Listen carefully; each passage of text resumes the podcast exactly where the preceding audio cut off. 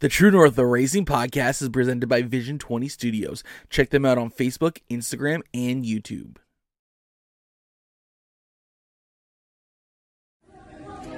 I'm Megan Mitchell. This is my co-host Jon Morrison, and you, yeah, you are listening to the True North Racing Podcast. Time to strap in, pull those belts, and get ready for an action packed episode of the True North Racing Podcast. Are you ready to unmask? Uh, I mean, unhelmet your favorite racers? Get ready for the most fun you'll have outside the racetrack to get you ready for the next race. You're listening to Jon Morrison and Megan Mitchell, and this is the True North Racing Podcast. Welcome back to a new week of the True North Racing Podcast presented by Vision 20 Studios. Uh, I'm Jon Morrison. Joining me as always is our amazing co-host Megan Mitchell. Megan, how are you? I'm good. How are you? I'm doing very well. How was your weekend? Not too bad. How about you? It was uh it was good. I had the kids this weekend. We uh Hmm. we uh uh we did a lot of cleaning. Yeah. As you know, we've been moving some rooms around and stuff like that and and I I I'm you're still probably trying to get a little used to me sitting down for a change. Yeah.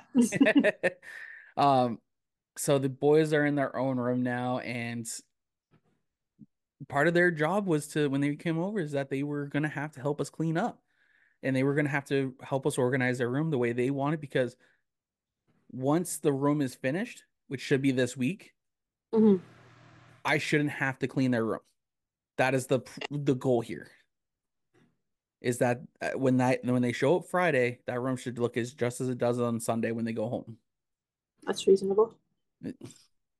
Now the good part is we don't have toys, we don't got anything in there. So Yeah. that's the bonus part on our end. Um what'd you get up to this weekend? Uh, we had our dad, well, an early birthday dinner for our dad, and then did an escape room, and then just chilled today. Nice. That's about it. Yeah, I- nothing wrong with that. That sounds like a pretty good weekend. Mhm. When's That's your pretty- when is your dad's birthday?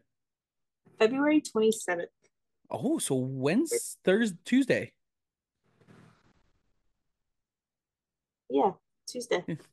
I think I'm trying to think over here for a second. I'm like, wait a minute, no, it's not Wednesday because I get paid Thursday. Thursday's the 29th. So that means it's two days prior to that. It's like uh it was a meme I saw today, and it was like normal people, seven plus six equals 13. Mhm. Me, if seven and seven is 14, minus one is six, that means seven plus Exactly. Oh my god. Yeah, it's a it, it, it I just thought as soon as I s- as soon as I said that I was like, man, that kind of sounds like a freaking meme I saw today. Um That's my math. trust me, I only do two ways of math. I do not divide and I do not multi I or I do not subtract. but multiplication and addition I'm I'm pretty good. Um actually last night we went and saw the movie Migration. Uh the new Illumination movie. It How's that? was pretty good. I'm gonna be honest. Now the only problem I had, and it wasn't even with the movie. Actually, one of the scenes. I hope no little kids are listening to this because this is gonna. I, I, I'm really sorry to anyone who's listening with their kids in the car or wherever you are right now. So, the and you haven't seen this yet, you one I highly suggest you go see it. Second of all, Megan, this one scene I laughed so hard. okay, because when we, so we were sitting there, and uh, so these ducks are are trying to fly south for the winter. Okay, I'm not gonna get into much of the premise of the movie, but anyways, they they got really really tired. Um, or no, sorry, the the little one. Uh, if you've seen the promo, she's like, I can't go in the air, da, da, da, da," all this other stuff, right? She's like trying to get, she can't go to the bathroom, whatever. And so they land, and when they land, they find she's like, someone's watching me, and they find this like tunnel. Okay. Mhm. So they go into the tunnel, and then these ducks are doing yoga. Okay. and it's almost it is gonna and this is this is no harm to any religion if you practice, but it was almost giving me Catholic church vibes.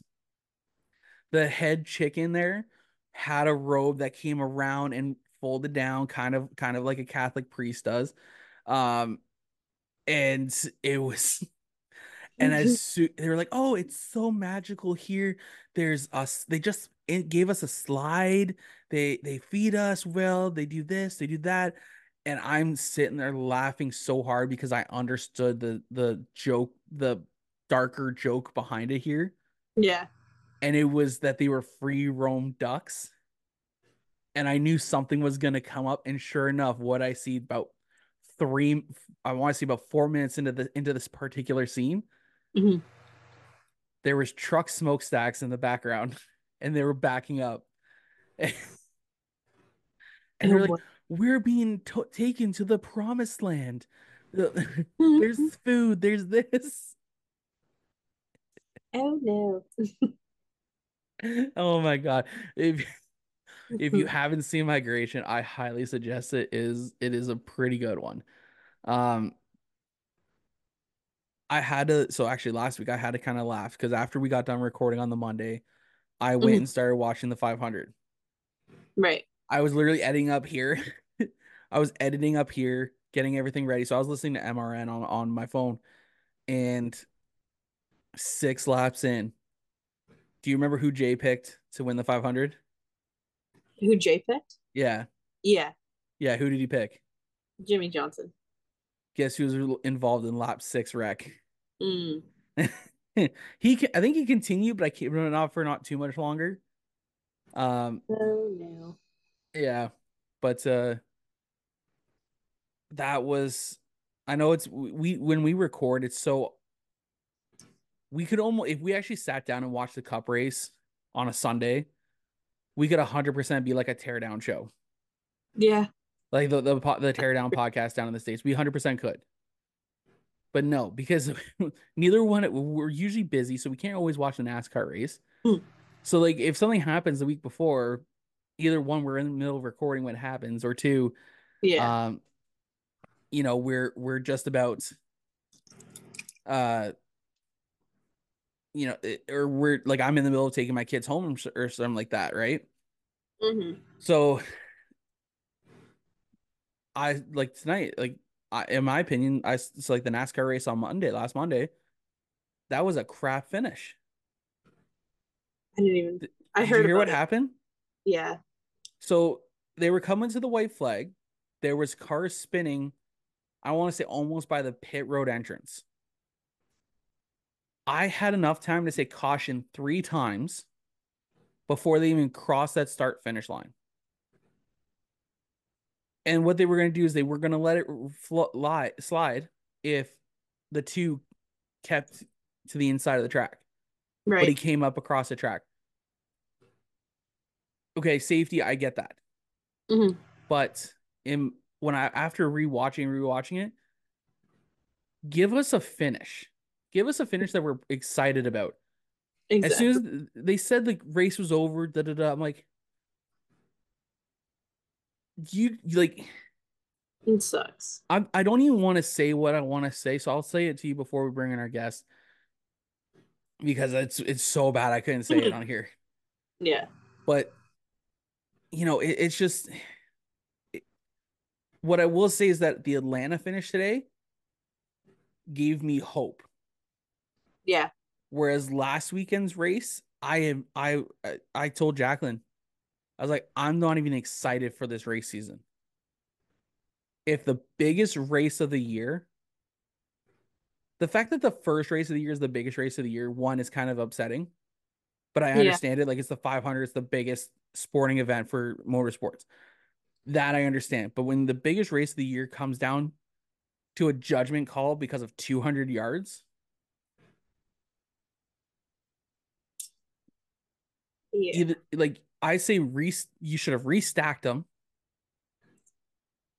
Sing- I, you know what? This is where I would have gone old school. Single file, That'd be cool. Yeah. one lap dash. Throw the give me the green and white right there. You want to see a, a crapshoot? Mm-hmm. At that point, yes, next flag ends it. I It go with wouldn't- it, it, it would give it would give us something to talk about throughout the week. Now we're talking something negative though, yeah. which I don't like. It's it's not a way to start the season. No, And then the and then the Atlanta finish today, three wide coming to the checkers. I, ju- I just saw it here on social media. is it that like- meme with like cars? No, Oh, I mean it could have been like that. No, but it was like point like oh there is this. I see I see the one you're talking about though. it was like point three thousandths of a of a second. that's wild. Like holy crap. Um the race off for turn four, you know, Kyle Busch shooting the gap, and the three of them staying three wide through three and four, not wrecking, bouncing off each other, and being like that freaking close. Holy crap. That's crazy. Um, oh yeah. Uh, it was it, I, I'm like I'm sitting here I'm like yes that's that's a finish that we should be Mm. proud of. I know every week it's not going to be like that. Yeah. like they're about to go in the traditional style races where you spread out you you know you're gonna have that here um but to me now it just gave me a little bit more hope that we're gonna have a very good year Oh, for sure. I, that's, all, that's all I ever want i just want a good season good finishes solid finishes if a guy comes out there and is prepared and whoops your butt you better go home and do some homework Exactly. don't cry about it on social media go home do your homework unless they are found cheating Yeah. step up your game Exactly. plain and simple. Um, obviously, as long as your budget allows it, I don't want to. Um, but yeah.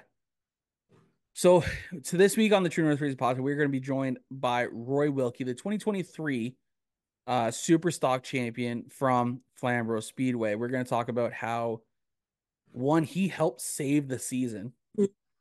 Uh, he he was a major force to keep the super stocks on the schedule when they were like on the brink of being like, yeah, no, no more. Um, It's close. We're also going to talk to him about what his plans are for 2024. Um, and uh, we're going to talk to him a lot about his background. I was chatting with him a little while ago um, about his his career. He's been racing consistently since like 19 if I remember correctly, it was like 1987. Oh wow. Okay. This is his first championship. Wow. He has finished second like three or four times and within the top five in points on a on a dozen times almost. Hmm. So he's got lots of stories for us.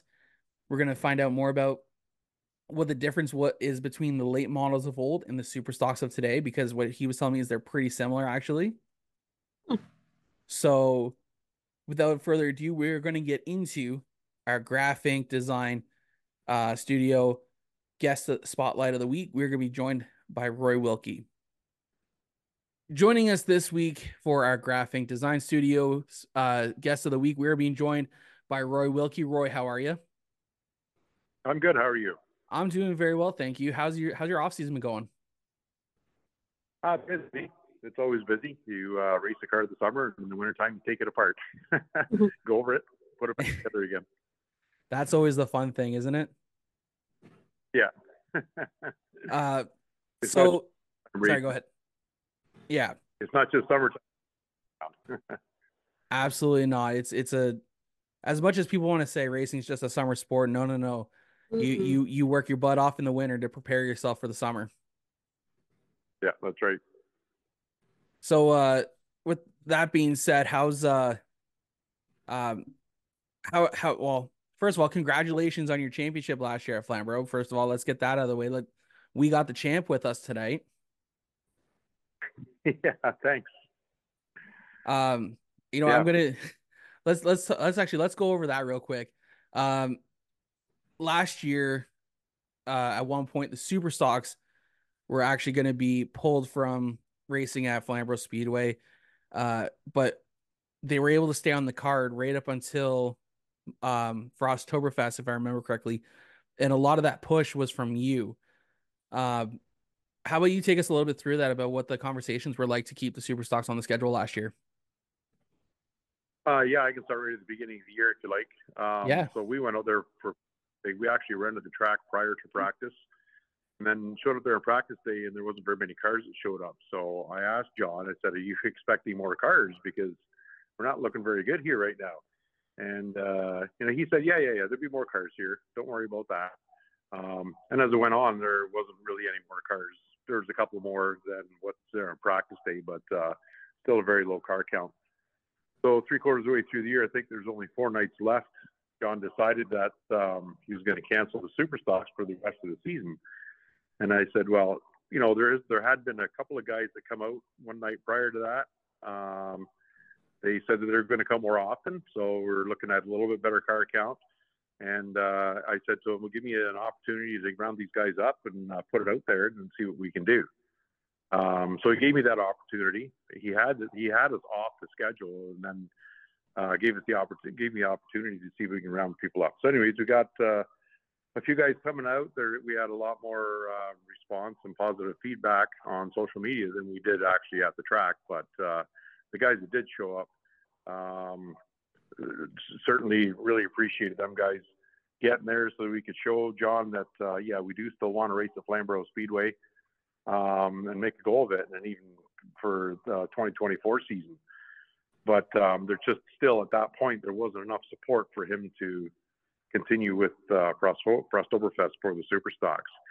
So it, it was unfortunate. Super Stocks uh, Frost, Frostoberfest got canceled because of the uh, lack of car counts to support Flamboro Speedway throughout the year.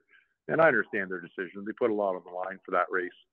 Um, so that's kind of how that went uh, yeah, so the guys did show up certainly want to extend my appreciation to those guys for so we could uh, the rest of the guys that were showing up all year could finish out the year. That's about how that went. Yeah, that's. It, I remember when you know when I saw the announcement that um Flamboro was pulling with super stocks, and I was like, man, like it for the for the, even when I when I was crewing for a guy who was in the super stocks in in 2018 there you know, we had about five, six cars on there, maybe eight on a regular bit, maybe eight at most. Um, you know, it, it's a, it's been a tough div- division to keep alive there at Flamboro, and you know, last year you you did a hell of a job. I was behind you 110. Mm-hmm. percent I was really hoping for a, a lot better of a turnout from cars. Um, you know, just even just to come out and just be a part of it for for a few races because uh, even this year, uh, I think Flamboro has them on the card for the season, if I'm not mistaken. And you know, it, it sucks because it, uh, to me, the super stocks are one of the better divisions to be watching to begin mm-hmm. with. And you know, they're they're such a great class, and and the drivers they're top notch. They race pretty well. The cars are look like are they're always loose, which is awesome. I like seeing loose race cars because they're just they look like a handful to drive, and that's what I like watching. Um, and you know it, it's really unfortunate for that division. Um, but you, Roy, again, man, I got to give you huge props because again, if it wasn't for you trying to get these guys out there, the class would have died with four nights left, and that wouldn't have been fun at all. Yeah, that's right. Um, yeah, so we were trying to keep it alive, so we'll have to see what happens in 2024. Um, doesn't sound like there's I don't know I shouldn't say anything right now. There doesn't sound like there's a lot of interest in guys going back to Flamboro Speedway for some reason. I don't even understand why the car count was so low because it wasn't too bad the year before. But uh, yeah, yeah, the Super are fun to race. Uh, a bunch of great guys. Um, pretty good car counts at other tracks. Um, so, like I said, I'm not sure what's going on there as far as Flamboro Speedway goes, but uh, yeah, hopefully they'll hopefully they'll keep alive. And all the quick is going to be there this year at Flamboro Speedway, so that's at least one good super stock racer we're going to have there. Um, other than that, I guess it's up to everybody else, everybody's decision on where they want to run, if they're even going to run. Uh, you know, time's a little tough for some people right now, so yep. they probably can't afford to get there every night. Uh, understandably, it is an expensive sport, so. Um, but uh, you know, like um, Cashmore last year at the end of the year, he he busted his butt to get his car ready to come out for the last night. So that just shows his commitment and and uh, and we appreciated him putting in that forth that effort. To get out there to, to keep uh, super stocks alive at the track. But um, like I said, unfortunately, it just wasn't enough cars at that time for uh, John um, and whoever else was involved to uh, continue running the super stocks there. Yeah, we'll have to see what what plans plan, pans out there. Uh, now we're gonna jump all the way back here to when young Roy first got bitten by the racing bug here.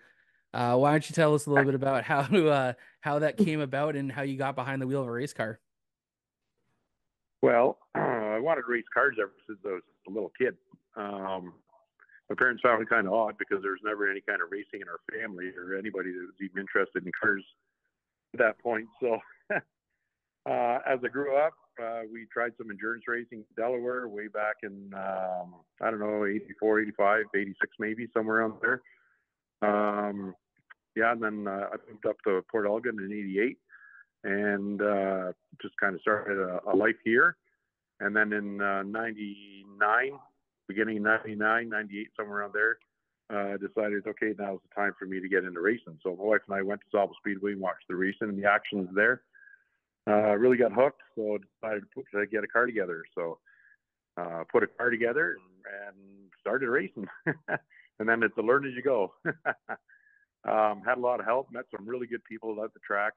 Uh, Tom and Frank Gibbons are pretty much the first guys that I met there. They were helping me out a little bit, getting the car going, um, making some changes and getting faster and faster every week we went out. So um, from there, from then on, we've just been racing um, really ever since then.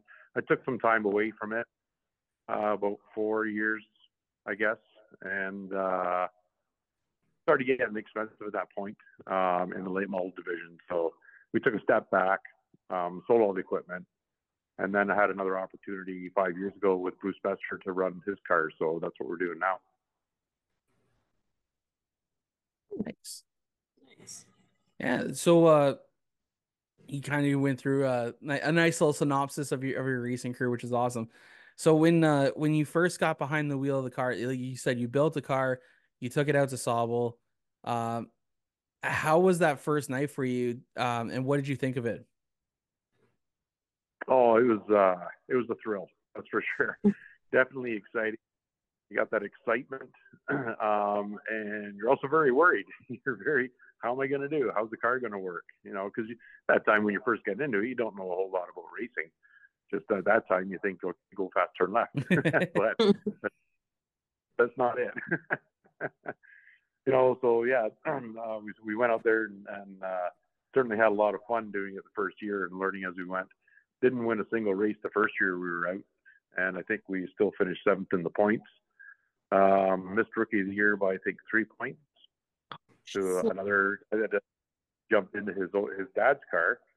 So that that was pretty thrilling too. You know, going to my first banquet in '99, uh, that was a lot of fun. Um, yeah, I got got a couple of awards that first year, so we're very proud of those moments.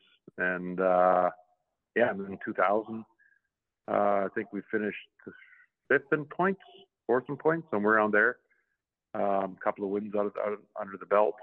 And then 2001, uh, started winning more races, a lot of heats, more feature races, I think. So we were definitely picking it up at that point, um, and then making the run for the championship. So 2001, I think I finished second. 2002, I finished second. 2003, I finished second. And then in 2004, I decided to dabble into the late model. So uh, Andy Schmidt uh, had his late model sitting there. He says, "Why don't you go out and give that a shot?" So went out uh, went out in his car in the late model. We got rookie of the year that year, and we won one late model feature. Uh, finished third in the points that year in the late model, but the same year, I was also driving the Pro Stock, which was my car. So we finished second in the points of the Pro Stock again, and third in the late model with Rookie of the Year honors uh, in 2004. So that was a very busy year, but it was it was a lot of fun. The guys that I was going racing with, uh, we just had a great time every time we went there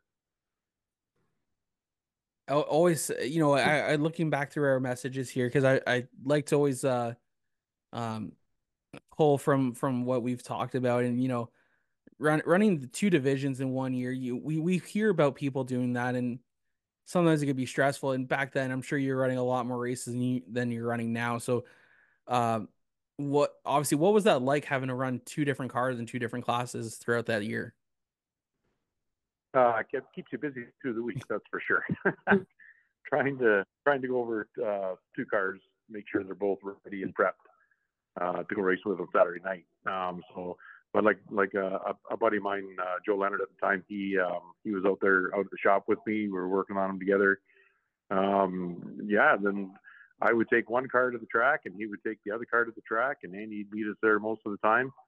Um, it was funny actually that first late model win feature win that we got. Uh, it was in Andy's car at that time, which is the same car that I'm driving now. Um, and he wasn't there that night for that win. So we called him up after we went through tech, clear tech, and all that. Called him up and said, "Yeah, we won tonight." And he says, meet you at Roy's in ten minutes." Well, we're 25 minutes away from the track, so so we certainly celebrated that night because it was a, it was a huge, huge accomplishment for all for all of us. You know, so it was a lot of fun. My, my mom and dad were there for that night for that race too, uh, that night of racing, and a whole bunch of fans that I didn't even know I had. So it was it was a good time, that's for sure. That'd definitely be a one to remember. Um, do you want to tell us more about that first feature win and like how how the night went, how the race went for you? Yeah, um, so we were starting near the back of the field, three quarters of the way through the field, somewhere there. We were working our way up through the field a bit, um, picking off a little slowly here and there. A few cautions came out here and there, which kind of helped us out. Um, then there's uh, a bunch of guys got together. I got door slammed and up against the wall and just kept my foot into it and kept going. And uh, I don't know, we were running probably fifth, sixth at that time. I can't quite remember. Um, and uh, before I knew it, we come out of the mayhem. We're in third. So, and Andy says to me, I, said something like, I don't know what it takes to win a late ball race around here. He says, you just stay behind those two boys because they're going to wreck each other. And it was uh, Tim Ellis and Tyler Williams that were leading the race. So I'm right on their tails. Sure enough, they wreck each other with two laps to go. And I could feel the car. I could feel vibration in the car. Pretty, pretty major vibration in the wheel, steering wheel. And so I, I radioed Joe and I said, like, this thing's shaking around. He says, you're not coming in now. You stay out there. Mm. so restart two to go. We're, we're in first and uh, we ended up pulling it off. So we got into, uh, we got, we got our pictures taken and all that. And then one of the tech, one of the uh, officials come around and he says, Hey guys, check this out. So I looked at the left front wheel and there's a big chunk of metal hanging off that jammed itself in between the bead of the tire and the rim and that's what the shake was that I was feeling. And then so we got into the pit later, and the guy come over and he says, uh, "Hey, think I can get my door back from you?" so, a piece of his right side door that got jammed into our into our rim in between the tire and the rim. So we're lucky that thing didn't go flat. That's for sure. So we told him we'll take the take tire off and, and get him his piece of metal back the following week. And next morning went out and the tire was flat. So yeah, so that was there's a lot of crazy things that happened in that race, that's for sure. But um, yeah, a lot of times, a lot of races, I was always following Tim Ellis and uh, Tyler Williams. It seemed like. so that's an awesome yeah, story. Yeah, yeah. Uh, there's there's probably than that, but those are things are coming to mind right away right now. I, I was just about to say, I'm like, we we're gonna jump back a year here because you you were you and I were talking about a um, you were telling me about a finish you had in 2003 in the Pro Stock um, when you were racing against Kevin uh, Cornelius. Yep. Yep. What happened there? Yeah. Oh, I, I, I forgot that I even told you that story. uh, yeah, we were, excuse me, we were racing pretty hard. Um, coming up the last lap, uh, Kevin Kevin was just on the inside of me, I think, and, and uh, him and I were just both coming off a turn four for the checkered. We are about door handle, door handle, and we both just just right into it. Just got our foot right to the board. We didn't care whether we were slipping slide or anything. Anyways, we ended up uh, gliding. I bounced off the wall, came off the wall, hit him. He spun into the grass. I hit the wall so hard, my helmet actually shifted on my head, and I didn't even see myself finish line that was way before uh, any head and neck uh, restraints that we had. But yeah, I just kept kept my foot into it. I didn't know what direction I was heading in. I just know I got to win this race. My sponsors were out that night, everything. It was it was it was it was a good race, that's for sure. and I think that race, both of us started at the back uh, as well, and both of us were the field pretty good. Hmm. And I were laughing about it. We, we both had a good time on that one. That's awesome. Uh, yeah, because yeah. you was it here? We were talking. Yeah, we we talked about quite a bit, and I know there was times where I was like in the middle of doing something. Next thing I like, I look back and there's like six messages from you, but uh, you know, you definitely have a nice career. You know that you, that you have had so far. Um, like you said, you, like you said earlier, you picked up a lot of uh like second place in points. Um, and of course, winning the championship last year, what did that feel like? What did that feel like for your team? Did that make you feel hungry to go out and win another one? Yeah, it always does. We've been hungry for years just to get our first one, so this one did mean a lot to us. Um, it kind of gets the monkey off your back, so to speak. So we were pretty happy about that. They always say the first one's the hardest one to get, and then you know after that, they just seem to you still have to work at it, obviously, but they, they come in a little bit easier um, yeah, so hopefully this is the first championship. Hopefully we'll uh, be able to get a few more before the career's over. And uh, you know, it's it's always it's always nice. And yeah, you're right. It's it's always tough to win that first one, even with with the races. Their their first one's always tough to come by, and then once they come, it's just like nice and easy. Um, it's it's always fun. Uh, how do I put it here? it's always uh it's it's always nice hearing about that because you never know what you know especially like the last two stories here about going back mm-hmm. you know racing in 04 there and, and having the um you know getting your first late model win and and the the way it came about the same thing in 03 with that with the in the with the finish with the in the pro stock um with that being said, what what was your first career win? Like when did that happen for you?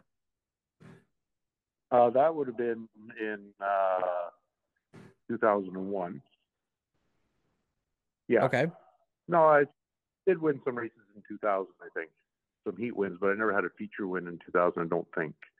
I have to go back on my, I have to look at my board here. we got uh, pictures and that up on the board.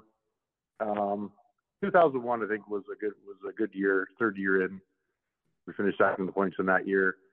Uh, pretty sure I got my first win in 2000 um, in the pro stock division. Uh, running racing, that's when um, Kevin Cornelius, Tom Gibbons, uh, Todd Davenport, Dan Wright, all those guys, uh, a few other guys, Sean Cook. Um, so yeah, all those guys right around the area here that uh, kind of hung out with a little bit too. Um, got the first win against all those guys, and yeah, it was it was pretty exciting. And that year that we did get a few more, so I'm pretty sure that was in 2001. Um, but anyways, yeah. So the first one was was was uh, very very exciting. Had some help from Tom. Tom could have passed me very easily, but uh, two one I think one or two laps to go, he, he drove up beside me and he said, and he, he was just waving his arms, come on, Roy, let's go. so, mm-hmm. and then he backed out of it and uh, gave me a push across the finish line.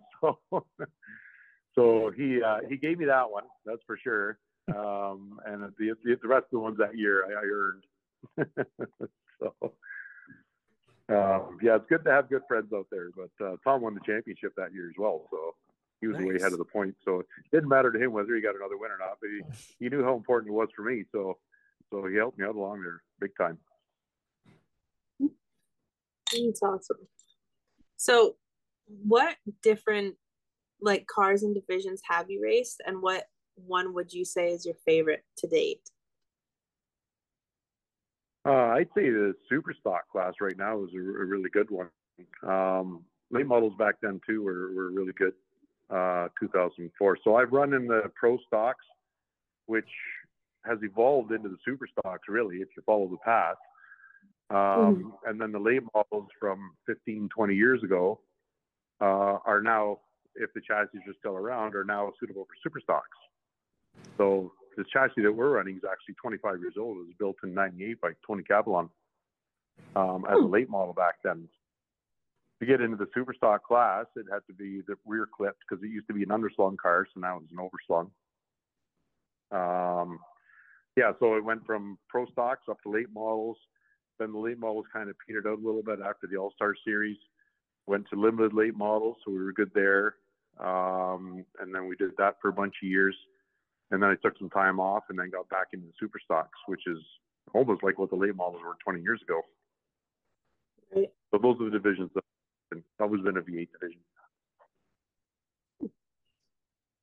That's just crazy to think like the late Yeah. models 20 years ago are like what super stocks are now for the most part. Yeah, yeah. It is crazy. So Just the evolution of the sport. So with that be like yeah, you're you're right. Like it's oh my god, where was that was a so what there's what is really the biggest difference between a late model 20, 20 years ago compared to a super stock now? Besides uh I think you said, I think you answered that with the overslung and underslung, right? Yeah, that was one of the differences. Um, we run on slicks back then too, uh, 10 inch slicks. Uh, the cars were lower. Um, the bodies were late model bodies. Um, just a little bit different than what the super stock class runs for bodies. But as far as the suspension goes and the adjustments that you can make on the car, they're all basically the, basically the same. Back then, the late model had a nine inch rear end. Now they all have uh, quick change rear ends Yeah. you know so yeah so when you compare a 20 year old late model to the super stocks today there's a lot of similarities um, shocks spring locations things like that um, even the motors the motors are, are pretty much the same as what they were back then too Jeez. The the that's just crazy to think. Um yeah I think a fun little question I want to ask here is if you could take your super stock right now and go run it anywhere in Canada or the States, where would you go with it? oh geez i don't know i really haven't been following the program for for too many tracks except for what's in ontario here um, it's always nice to drive on different tracks one track i really did like was Jukasa uh, if it was open again, I would definitely run there. Um, Mhm. as far as running up tracks right now, I don't know. I just pretty much just stick to everything in Ontario. To try and keep improving on our programs. I'm, I'm, I don't know if I'm, I'm not interested in really heading over to the states, Yeah. things, places like that. I guess if you had uh, accommodations and the funds to do that, then it might be a different story. But it, uh, it would take up your whole weekend plus. You're going to be doing that every weekend, right? Oh yeah. No, that, it, you're right. Yeah, it, so would take, it would take up a lot. Yeah, so I'm pretty satisfied with uh, racing in Ontario. So with that being said, what has been the toughest track to actually get around for you in your For me? program? And what Oh. track and which one you want to improve at? All of them. it seems like uh, if we stick to one track, we're good. Um, it's for some reason I'm missing something whenever we travel. Um, the last two years in the Quick Wick series, uh, to me, it's just been been terrible. Um, we're always having issues with the car when we go to different tracks. So we're working on that this year. We're definitely going to have something a lot better this year um, when we go to these different tracks. I would say Peterborough's uh, right now is probably the worst one, worst track that uh, I just can't seem to get it figured out.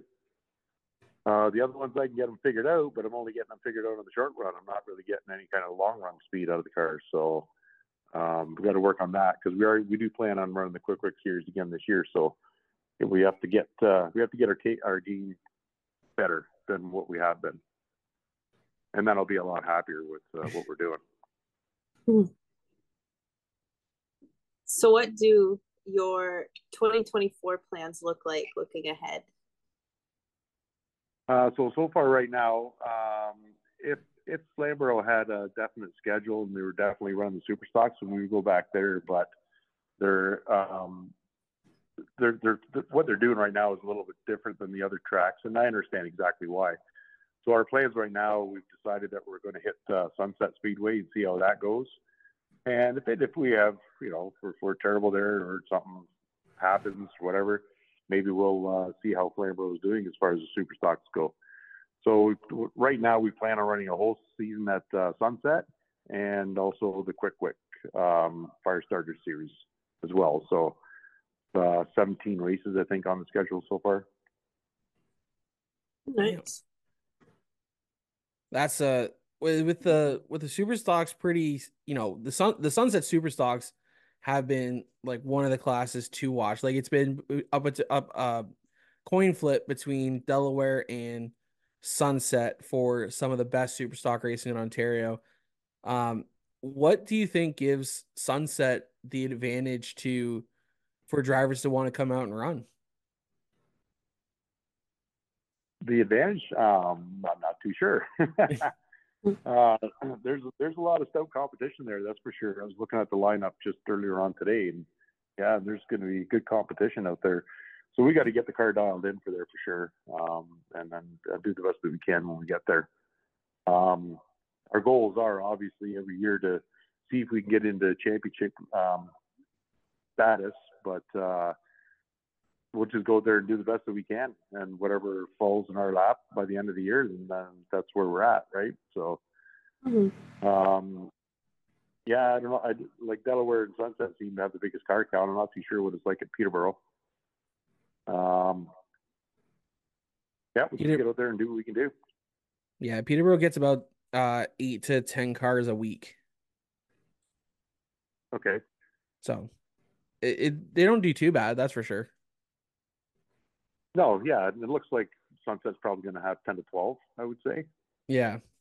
Looking at the board right now, so it seems to be average. You wonder what happened to days when you had uh, a field of twenty cars or twenty four cars. You know, mm. have, you have to qualify or you're on the trailer going home.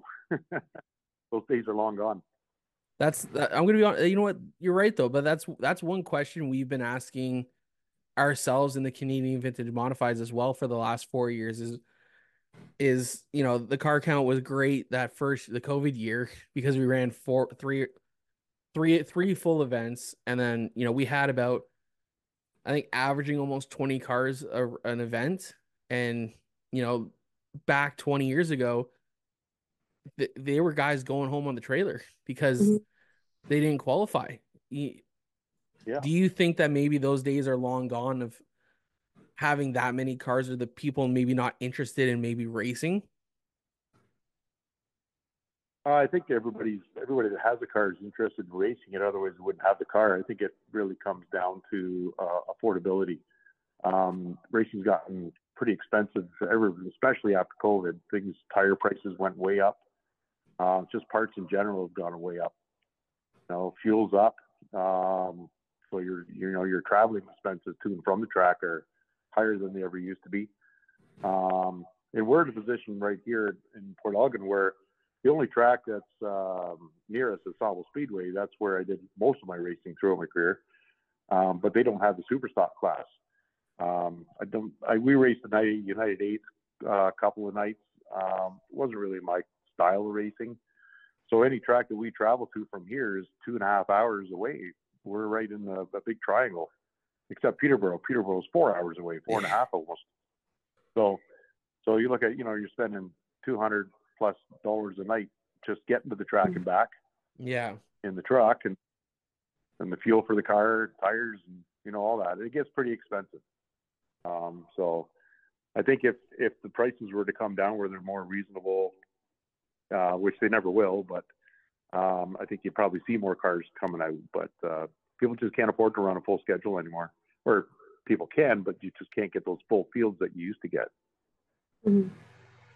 Yeah, and, so I think it really comes dollars and cents of it.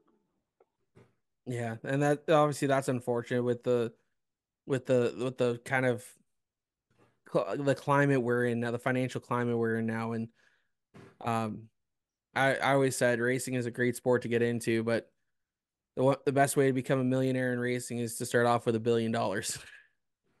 That's right. um, that's the only way to succeed in the sport, in my opinion. But um, yeah, yeah. You know, it, yeah, you're right. It's absolutely crazy that you know everything. You're you're right. It's you know 200 Megan like for for your pure stock. What does it cost you to get in Like to you're you only live in Ancaster, you're about 20 minutes away from the Yeah. track. What's that still cost for you to get round trip?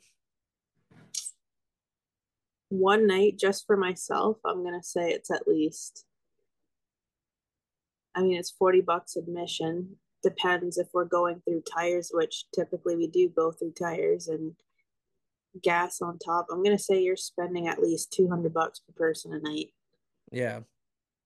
It's the climate we're in now is is, is ridiculous, but um hopefully we can weather past this storm and we can see more people coming out to speedways this summer or even in the future as well. Uh one one little fun thing we like to do on this show here, Roy, is we do have a fan question period where throughout the day, uh, on the day of the recording, we put out our fan question period uh, post and uh, to let people know who's joining us on the show tonight. And uh, we got a couple questions for you. You ready to answer them? Sure. All right, Megan, take it best shot. away. Alrighty. Um. Where did it go? It's all the way at the top of the sheet. Oh, there it is. Okay. William underscore Trillium said, "What is your favorite racing memory?" Uh, I have a lot of really good racing memories, actually. So I, it's pretty hard to pick out one. Um, I think that late model win that we talked about earlier was uh, probably one of my most favorites. Um, just a lot of good times. Very first time we ever hit Sunset Speedway, we finished third for the Velocity 250. That was that was a really good uh, night. We could have won that, but we made we went we made uh, the wrong adjustment on the car and kind of sent it backwards a little bit. But uh, yeah, a lot a lot of memories, um, a lot of good wins. Um, a lot of trophy collections. Every trophy has a story behind it, so it's always fun to talk about that when the guys come over. Sometimes, especially the little kids when they come over, grandkids and that, they come Mhm. over and look at all the trophies, and uh, they pick one, and, and I tell them what it was about. So that's uh, so that's that, that's always fun. That's Um, awesome. but I don't really, yeah, I don't really have one particular memory that uh, that really really stands out. There's a whole bunch of them, but it's a great question for sure. All right. Well, that was our Taylor'd To You Media & Design fan question period. Of course, we want to thank everyone for submitting their questions. And as always, stay tuned every Sunday at noon to see who our next guest on the show will be and uh, get your submit your questions. We we love to have them and we love to ask pretty much any any and all questions for our guests. And of course, we got to thank Roy for taking the time to answer those questions for us. Uh, kind of going back into it here. The one man, like I, I just sent Megan the picture, uh, one of the pictures you sent me of your, um, of speaking of trophies, actually, I sent the Yeah. picture of all the trophies on your wall there to Megan. Um, I just forwarded it to her Right. so she could see it, and she responded with, uh, my goals for right there. Uh, it, I'm gonna, I'm gonna throw this up on the screen here, actually, um, during during the show, so that way people can see it as well. If you're okay with that, Roy. Um, Sure. the amount of accolades you have is is always impressive. It in, is impressive by just seeing the trophies on the wall, and like you said, each one has a story, has has a great uh, meaning behind it. But of course, with those good times, there's also some heartaches that you don't necessarily get a trophy for. What has been some of those heartaches for you and your team uh, been like, and how have you guys over- overcome them? Um, yeah, I guess some of the heartaches is always finishing second. Yeah. um, yeah. Um, we got a pretty good motor program in place. We never had any motor issues uh, lately. Way way back in the day, it'd be pretty disappointing when you're you know running second or third in a race and all of a sudden you blow a motor up. So those are some pretty big heartaches. Um, that happened quite a few times back in the mid 2000s, um, right up to 2010, I guess. Uh, just seemed we had we had some motor issues there for a few years, and uh, yeah, that was pretty heartbreaking. Uh, one night we went through tech, we were second in the points, I think, with three nights to go, and had some issues there. So that t- that took us back to seventh in the points.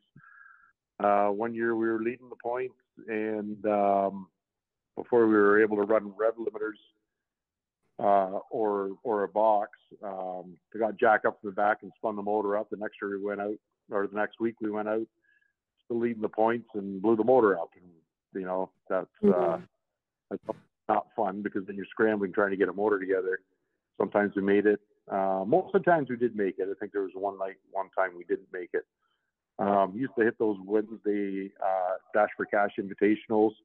Seemed like we always had troubles with those races, either blowing a transmission or, or breaking a rear end or something like that. And and again, you're scrambling to get it back together for Saturday night racing just to keep your uh, status up in the points. So, yeah, there are there, there's been some heartaches throughout the years, that's for sure. Um, but I mean, it never discourages you. You just keep where you work. You work hard. When something gets thrown in front of you, way you work harder. That's how you. That's how you become successful, I guess. Yeah, you're absolutely right. You know, it's uh I I find the best way to better yourself isn't by winning, it's by losing. Mhm. Because it That's makes right, you yeah. want to win that much more. Yeah. Um Yeah, and even making mistakes on uh, wrong wrong adjustments on the car, you thinking it's going to be better, and it's actually worse. You know, that's pretty heartbreaking because by the time you're out in the track for the feature, it's too late. Mhm. yeah, You got what exactly. you got. Uh, there there's been many a times I remember like uh, crewing for David Elliott. I would always hear you know between uh the crew chief and, and Big Jim and uh I used to hear between Ed asking Big Jim, David himself, and they'd always be like, "What is the track gonna do? What is this gonna do?" Because like if they had a good starting spot, they wanted to hold it, but they also didn't want to make too big of a change, um, because of the way the track may have either tightened up or loosened and they weren't sure what the track was going to do and you know you when you make a small adjustment and it goes the wrong way it's such a heartbreak even if you got a 30 lap feature because you're right you got what you got and you better be happy with it.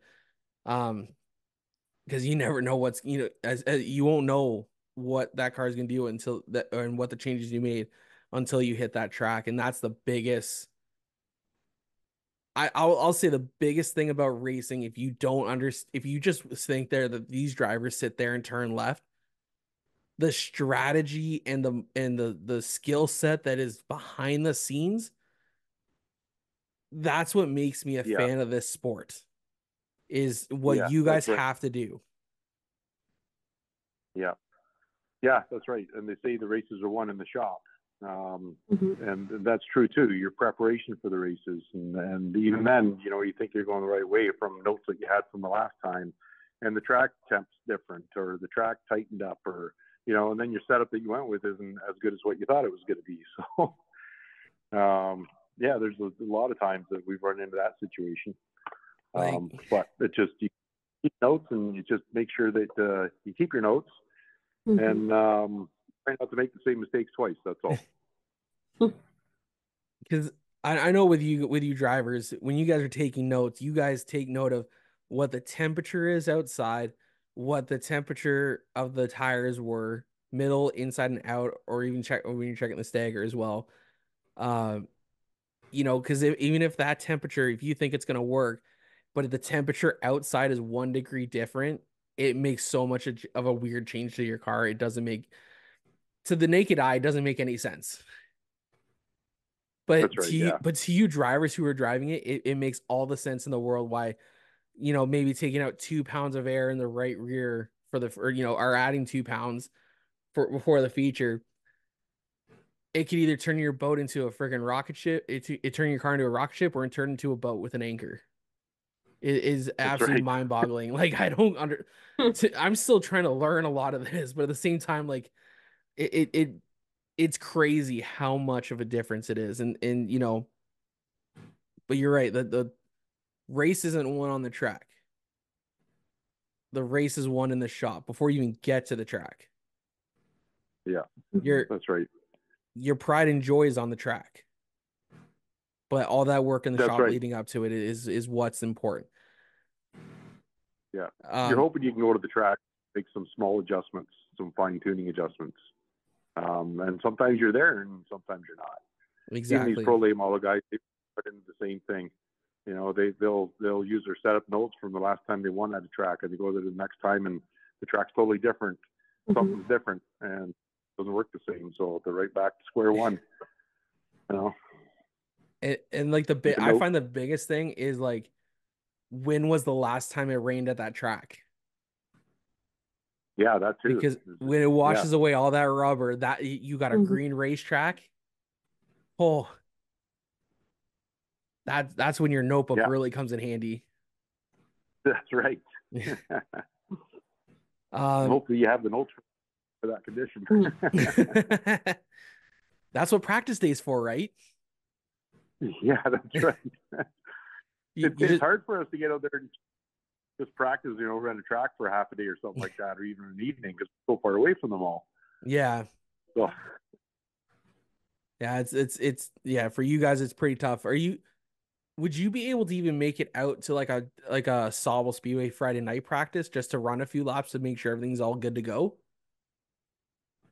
yeah, we've done that before, um, but um, a little bit different animal again, um, a little bit little bit different setup than other tracks too. So if you're going out there to see how quick and how good your car is, you can get it working really good at Sauble, and then you go to the next track and, and you're terrible again. So it's uh, practicing one track and then racing at another track has never worked for me.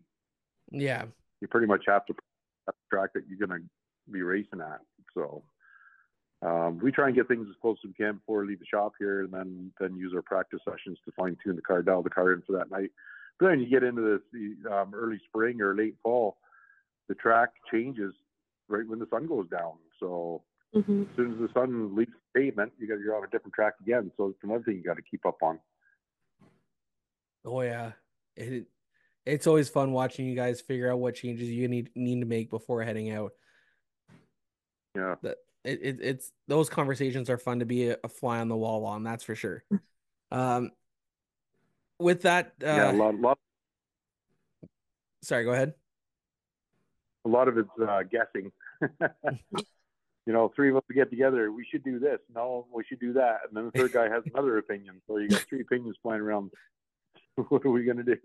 And that first one is so far in left field. The re- the third one's like, like two, like a slight change. Second guy's like a happy medium. You don't- you you you never Yeah. know what the. It's all opinions, and That's that's the crazy part. yeah. Um, with that being said, Roy, I do want to thank you for your time tonight of coming on the show. We are gonna have to bring you back on again. I'm hoping we bring you back on later on in the year, um, as a, you know, to to bring you on as a champion at Sunset Speedway or wherever you end up running full time. Um, but I do want to get you back on the show. I want to know more about you. Um, and learn more about uh I, I want to take a little bit more time to get to know you some more. And I think the people Sure. would love to hear that if you'd be more than willing to come back on again. No, absolutely. All right. Well, You just let, let me know when, and I'll make sure I'm there. absolutely. Um, with that being said, Roy, who do you want to thank for getting you here through, and who else helped you out throughout your career? Oh, I got to really thank our supporters, um, continued supporters actually from uh, last year out of this year. Nothing's changed there.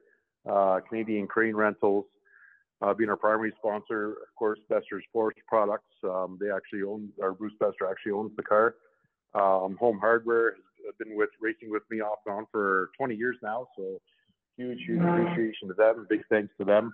And uh, CPS Flooring um, also on the car for the second year this year as well. So uh, looking forward to running 24, 2024 season with uh, their support behind us once again, and hopefully we can uh, hopefully we can uh, turn some heads.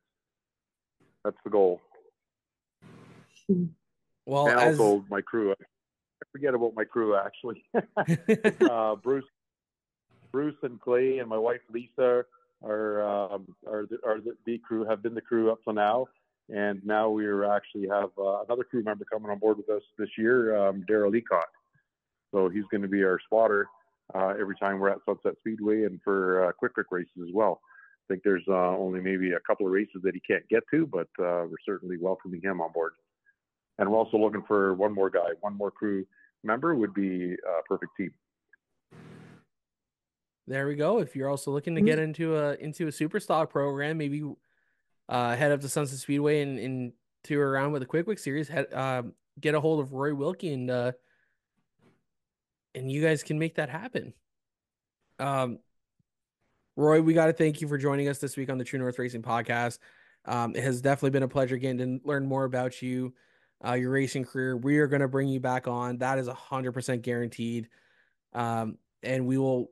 I look forward to having more conversations with you because th- this season, uh, we will be going following you at two races because we will be vlogging with you um in your race team for two races this summer.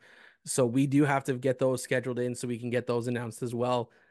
And uh put on my calendar so we can uh lock those dates in so no one else can take them on you. Alrighty. Sounds good. Um again, Roy, thank you so much for joining us this week and uh we'll talk to you later, okay? Yeah, thanks for having me.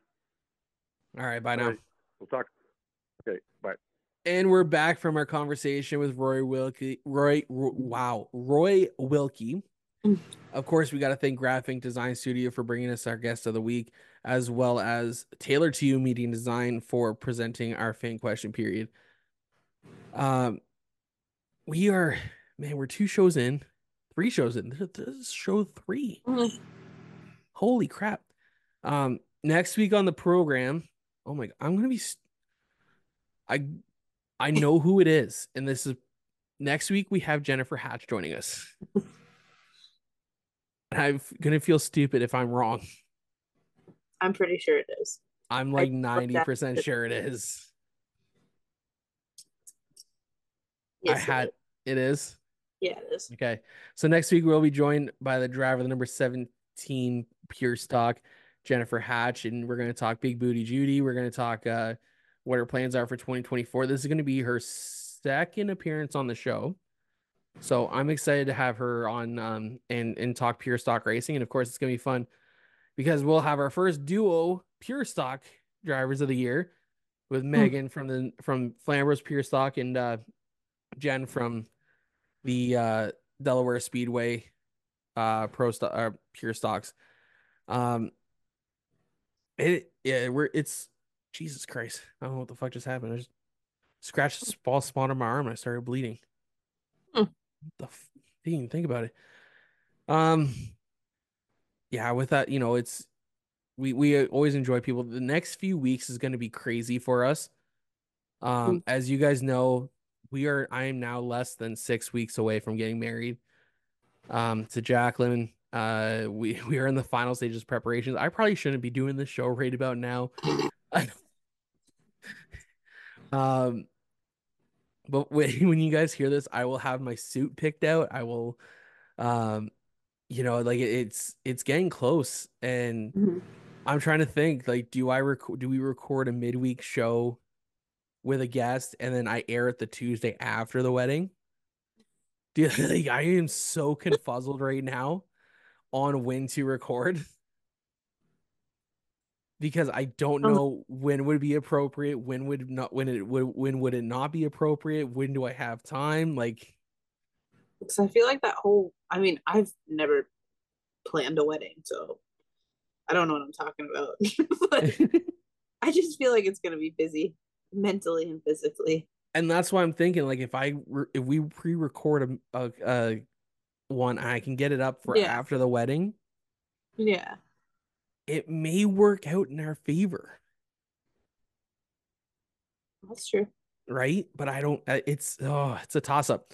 Uh, if you guys have listened this far, let us know in the comments below or shoot us a message. Um, should we record a midweek episode and air it just after the wedding? Let us know below. Um, like I said, like I said during at the end of the uh, in the show that we are gonna be we got to be traveling with Roy this year two times. Um, I don't know what races he wants us to go to, but uh, we will be vlogging his two two of his races this year. So I don't know if they're gonna be quicker races. I don't know if they're gonna be Sunset Speedway races, but uh, once Roy figures, once Roy and I talk about that some more, we'll figure it out. Um, we still got a few more drivers to get scheduled. I will be re- hopefully releasing more dates soon Um, for drivers, we will be uh, record uh, vlogging with at the track this summer. Um, because our gold package is sold, I'm gonna pre-sell next year. Yeah. Like if you want to get a 2025 gold package, ask me now about one. I may give you a hell of a deal on it. So if you would like a gold package for 2024 for 2025, sorry, contact me and let's work out a deal. But what I actually, what I, I Megan, I, I something I'm going to talk about you after. I have some big things in the works. I'm trying to show for Joe Media Yeah. to take us to bigger places and get people in places so that way I can do more things. And I'm hoping this is me manifesting that this works out for me and works out for us as as as Joe Mhm. Media. Um but yeah, we're we're gonna manifest this for next year. Again, goal package for 2025. Contact me today. I am also gonna be putting together a special super deluxe ultimate ultimate platinum package for next year. Ooh. That might blow your minds, but it may blow your mind in a different way that you don't expect. But we'll see. Uh you're gonna think it's stupid coming from me. But anyways, um, make sure you follow us on Facebook, Instagram, Twitter, TikTok. We're not on Twitter anymore, but follow us on Facebook, Instagram, and TikTok. Uh, check out joemedia.ca. You can follow Megan and her racing ventures at MRC Racing. Uh, on Facebook, mrc.racing.73 on Instagram, as well as MRC Racing on TikTok. True. Nailed it. Well, guys, we're gonna get out of here for tonight. But thank you guys for listening and watching to the True North Racing podcast. I'm your host, Jon Morris. Uh, as for Megan Mitchell, I'm Jon Morrison. We'll see you guys next week. Bye now. See. Smell the gas and feel the vibe. Going into overdrive. Drop the flag, then the car zooming by. Hey, True North Racing. Let's go.